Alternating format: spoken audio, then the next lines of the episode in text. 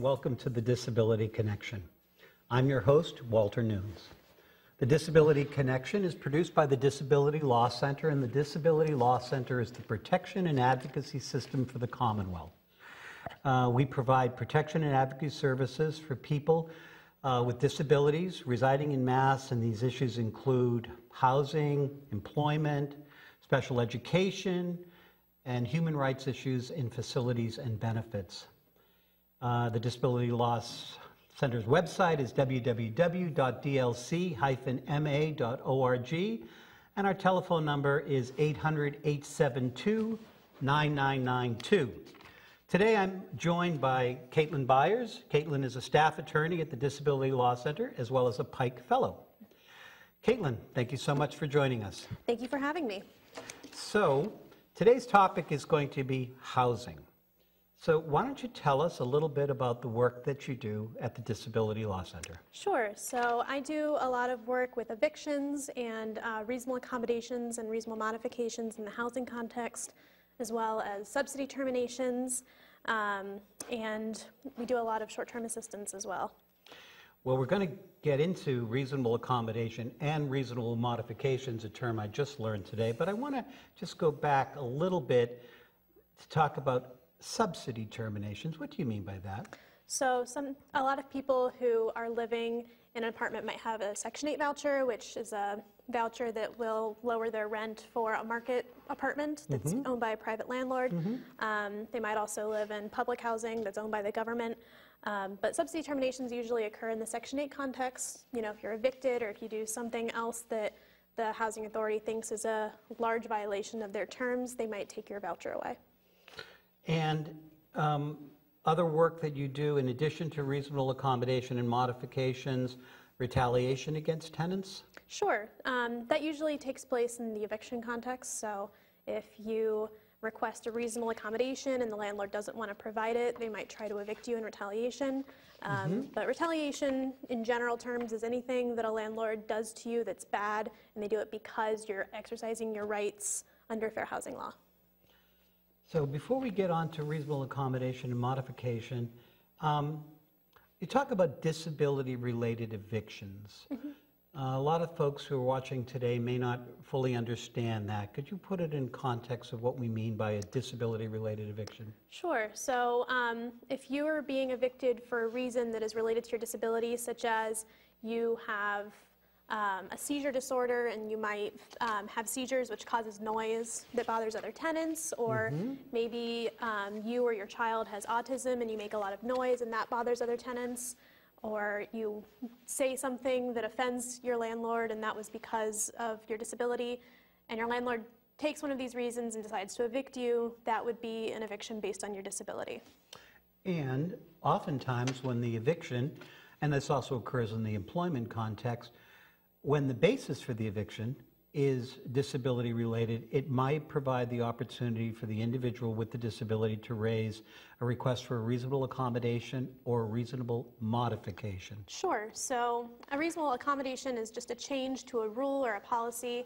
So say you are being evicted because you can't pay your rent in the way your landlord wants you to pay it. So you need to mail it and they really want you to hand deliver it. Just a silly example. But if you're evicted for that reason, you could ask for a reasonable accommodation, which would be a change to that rule, so you could pay rent in a different way. Um, if we go to my noise example from earlier, um, you could request a reasonable modification. Maybe soundproofing your apartment would solve the problem for other tenants. Um, and then the problem that was causing your eviction would no longer be an issue. So, uh, as you instructed me earlier today, an accommodation is just that, something that makes completing a task easier, whereas a modification may include structural changes in the apartment. Yeah, so an accommodation is just a change to a rule or a policy or a procedure, just you know the way things are normally done. Um, and service animals are a big example. There can be a no pet policy, but you can still have a service animal. Mm -hmm. A mm-hmm. modification is usually a change to the actual premises. So a ramp or a, you need to widen the doorways or lower the cabinet, something like that. And these, again, are all linked back to a disability. For example, I've recently worked on a case where a person had multiple chemical sensitivities, mm -hmm. and they were seeking um, filter system in their apartment. That would be a modification. Uh, that one, sort of, yes. And That's not, it's a little bit different than the normal examples because it's not a change to the actual apartment. I see. But it's also not a change to a rule, so it would be, probably fall under the reasonable modification umbrella instead. And sometimes when the modificate, when the person has a disability and there's some either behavioral or unmet need, which is causing the landlord to become frustrated and they seek to go litigious route, um, how does that play out? So usually if the landlord doesn't like a behavior of the tenant, they'll try to evict them. And the first thing you get is a notice to quit, which is just a notice that your landlord's evicting you. Um, and the best thing to do at that time, if you think that it's something that you could fix with a reasonable accommodation or a reasonable modification, is to request that. Um, and the best way to request a reasonable accommodation or modification is in writing, just so there's a record. Under the law, it's not technically required, but I would always advise people to put their request in writing, give it to their landlord, and to get a letter from their doctor that establishes that they need the reasonable accommodation or modification because of their disability. I don't want to completely get off reasonable accommodation. I know we're going to talk about the eviction process and things that people can do as they go through that. Um, We hear a lot about service animals and emotional support animals, and that people seeking, I'm guessing, a modification by being able to have a pet in the apartment if there's That a... would be an accommodation because it's a change to a rule. All right. Um, So a lot of landlords, and you'll find this a lot in the Boston area as well, have a no pet rule, um, which is perfectly fine, but they can't have a no pet rule against service animals or emotional support animals. So what's the difference between a service animal and an emotional support animal? Um, I mean, it's it's more of a vernacular difference rather than a legal difference. But generally, when you say service animal, people are thinking of like a guide dog or a dog that detects seizures, a dog that's been through a or another animal that's been through a specific training program that makes them qualified to do a specific task. Um, emotional support animals don't need specific training. Um, an emotional support animal is just an animal that provides needed emotional support to a person with a disability um, that alleviates their symptoms in some way. So it's really common for people with mental illness or for people who are going through a very difficult disease and they might need support to get through it. Um, and those animals, you really, they're, not, they're just animals that meet a need that they have. It's more about the person than the animal itself. So they could be a dog or a cat or Sure, a I- parakeet? I've seen emotional support ferrets. Um, I've that you see in the news. They're ridiculous stories sometimes, but I mean the bottom line is the animal has to be well behaved and it can't um, directly threat anyone else or the property of the landlord. But it can really be any kind of animal. But this is a really, really important issue, and I know that as we age, we are not necessarily considered a person with a disability, although sometimes people, um, as they age, uh, acquire disabilities. But I can't help but thinking of, uh, of support, emotional support animals, just to deal with loneliness. Yes, I mean, you could argue that anyone gets emotional support from any pet that they have, but the difference between a pet and an emotional support animal is an emotional support animal is recommended by a doctor. You can't just go to your landlord and say, This cat provides me with emotional support, and therefore I need to have it, and it's the law. You really have to have a documentation from your doctor that says this person has a disability and they need this animal because of their disability. And that's true of any modification or any accommodation. Yes. Does the law require that you provide uh, medical support, or is it just a good practice? Um, yes and no to both of your questions. Um, it's always a good practice. I would always recommend it. Uh, if it's an obvious disability, you don't need to provide medical documentation. So if you're very obviously blind, you don't need to get a letter from your doctor saying that you're blind. If you very obviously use a wheelchair, you don't need to get a doctor's letter saying that you use a wheelchair. But it's often useful for people who don't have as obvious of disabilities or for people where the connection between the accommodation or modification and the disability is not quite as clear. Such So- as? Such as a emotional support animal. Um, well, I mean, that would be an invisible disability usually as well. Um, but let's say you're very obviously a wheelchair user. You don't need to verify that, but you might need to verify that you can't walk at all or that you can't walk enough to walk through a doorway if your request is that you need wider doorways. Or if you needed to be closer to where you parked your car, for example? Right. Yeah, a lot of people have mobility disorders and need to be able to be closer to the exit or closer to their car and need specific parking spots. That's very common. So we're always conscious about time, but I don't want to get off this topic if there's more that you think we should touch on regarding reasonable accommodation modification with respect, generally, or with respect to service animals. Um, I would just say generally, like I said, best practice is to put it all in writing. And once you do that, your landlord has an obligation to engage in the interactive process with you. And if you have problems, if your landlord just says no and won't do it or denies it flatly without having a conversation with you about it, then you should definitely call the DLC for, to see if we can help you. Okay, so if, um, and, and one way, we're getting back to evictions here, a landlord may start the eviction procedure over a dispute over a reasonable accommodation or an emotional support animal or uh, what have you. So if you are facing eviction, and I think we've started this conversation, but just to go back to the beginning, what's the first thing that happens? The first thing is you'll get a notice to quit. Ideally, um, sometimes landlords try to circumvent the legal process, but a landlord can't just go to your door and tell you to get out. They have to go through the legal process. So if they're doing it properly, the first thing you'll get is a piece of paper that says that your tenancy will be terminated in either 14 or 30 days, depending on the type of eviction. So they can't lock you out, for example. Exactly, that's illegal. That's big time illegal, yes, right? if that ever happens, you should call a lawyer, you should call the police. You, that is not at all legal. Um, When you receive the notice to quit, we're both attorneys, and we're always going to encourage people to seek legal counsel. But with a notice to quit, that may be an opportunity to have a conversation with your landlord? Absolutely. So um, if it's a no-fault eviction, that's just the landlord saying, I want you out for no particular reason. I'm not sure how far you're going to get by talking to the landlord. But if it's a fault-based eviction and you think that you can fix the problem that they're complaining about, like if you are overdue with your rent and you can pay the rent, or if they're saying that you're being too noisy and you either can stop being so noisy or you can request a reasonable accommodation to fix the noise, absolutely. Have a conversation with your landlord and see if you can figure something out. And just to be clear, and I don't think we've discussed it, um, a no-fault eviction might be simply that the landlord wants to sell the house or move his brother-in-law into your apartment, right? Exactly. That can only happen for tenants at will, which means they don't have a lease. If you've signed a lease, you can't be evicted for no fault, at least until your lease expires. Um, but if you are just living month to month and there's nothing in writing, you can be evicted just because the landlord wants to move their brother-in-law in. And just because we're lawyers, if your lease expires, that is not an eviction at all. That's No. simply they're not renewing your lease. Well, I mean, if they're not renewing your lease, um, they could either go month to month with you and you could stay as a tenant at will, or if they do want you out, they would have to start the legal eviction process. Okay, so we're clipping right along here. So let's kind of, you know, we're here in the city of Boston. Housing prices are at a premium for everyone, for persons with disability, for persons without.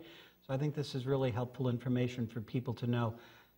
And if you would, just kind of talk through the process and where people can take steps to, to better their own situation.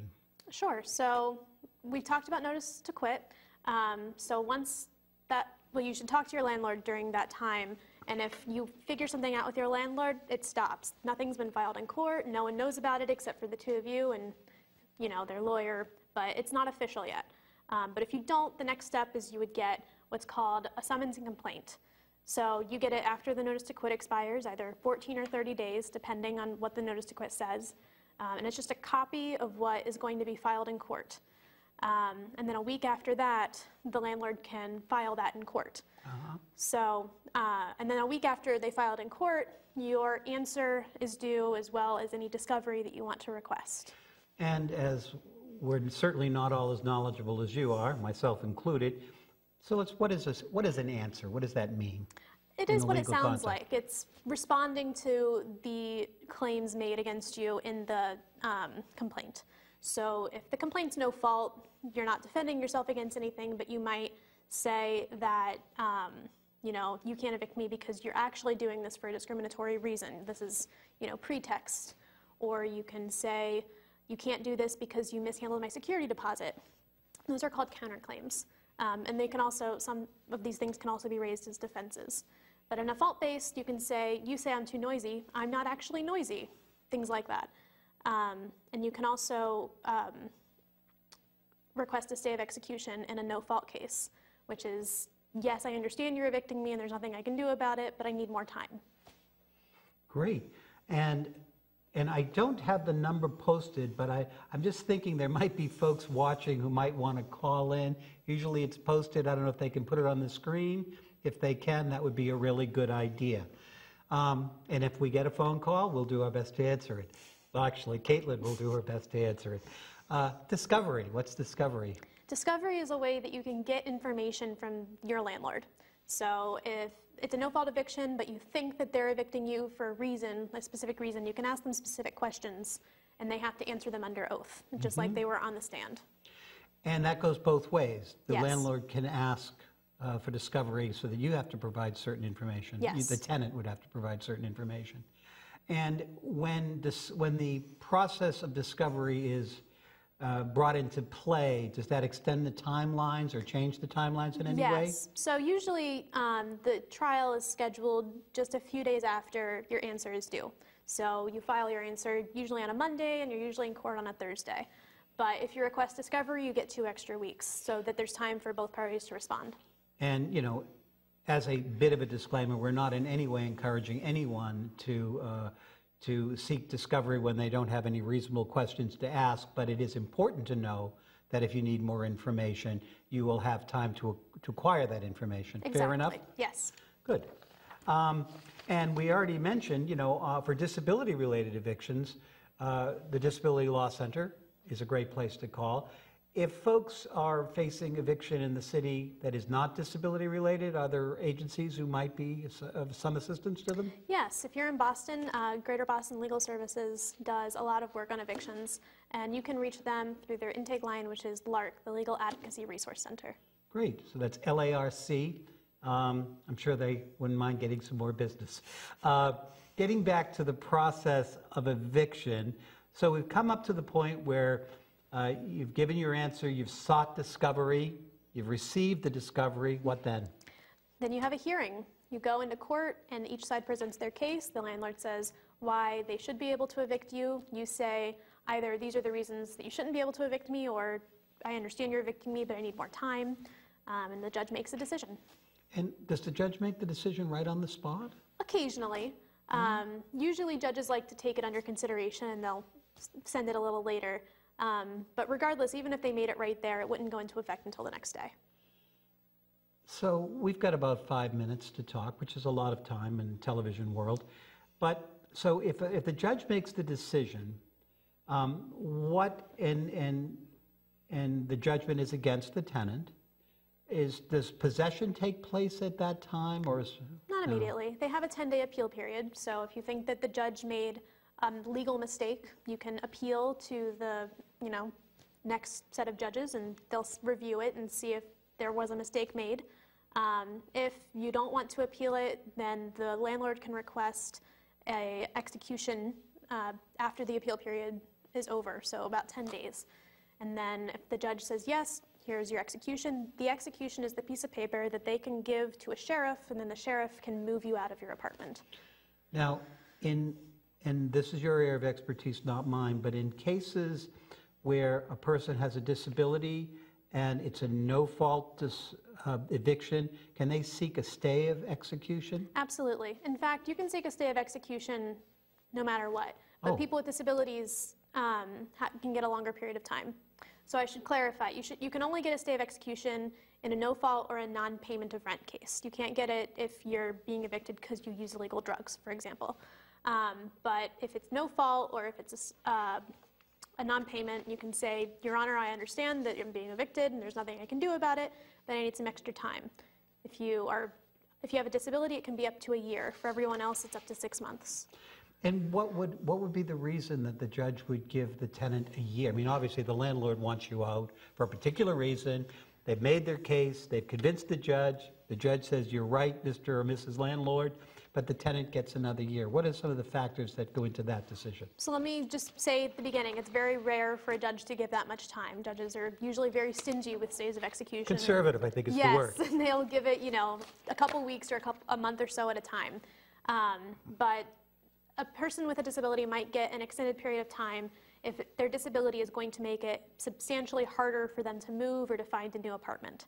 So if they need specific um, accessibility features in their apartments, and they're just, you can show in court that there just aren't a lot of apartments available in the city that have those features, you might get more time just to accommodate the fact that it's going to be harder for you to find a place. So using words like accessibility and accommodate, what we could be talking about is the tenant who uses a wheelchair. Sure. So if a tenant uses a wheelchair, they really need a wheelchair accessible apartment that has, you know, a ramp and an elevator and lower cabinets and wider doorways.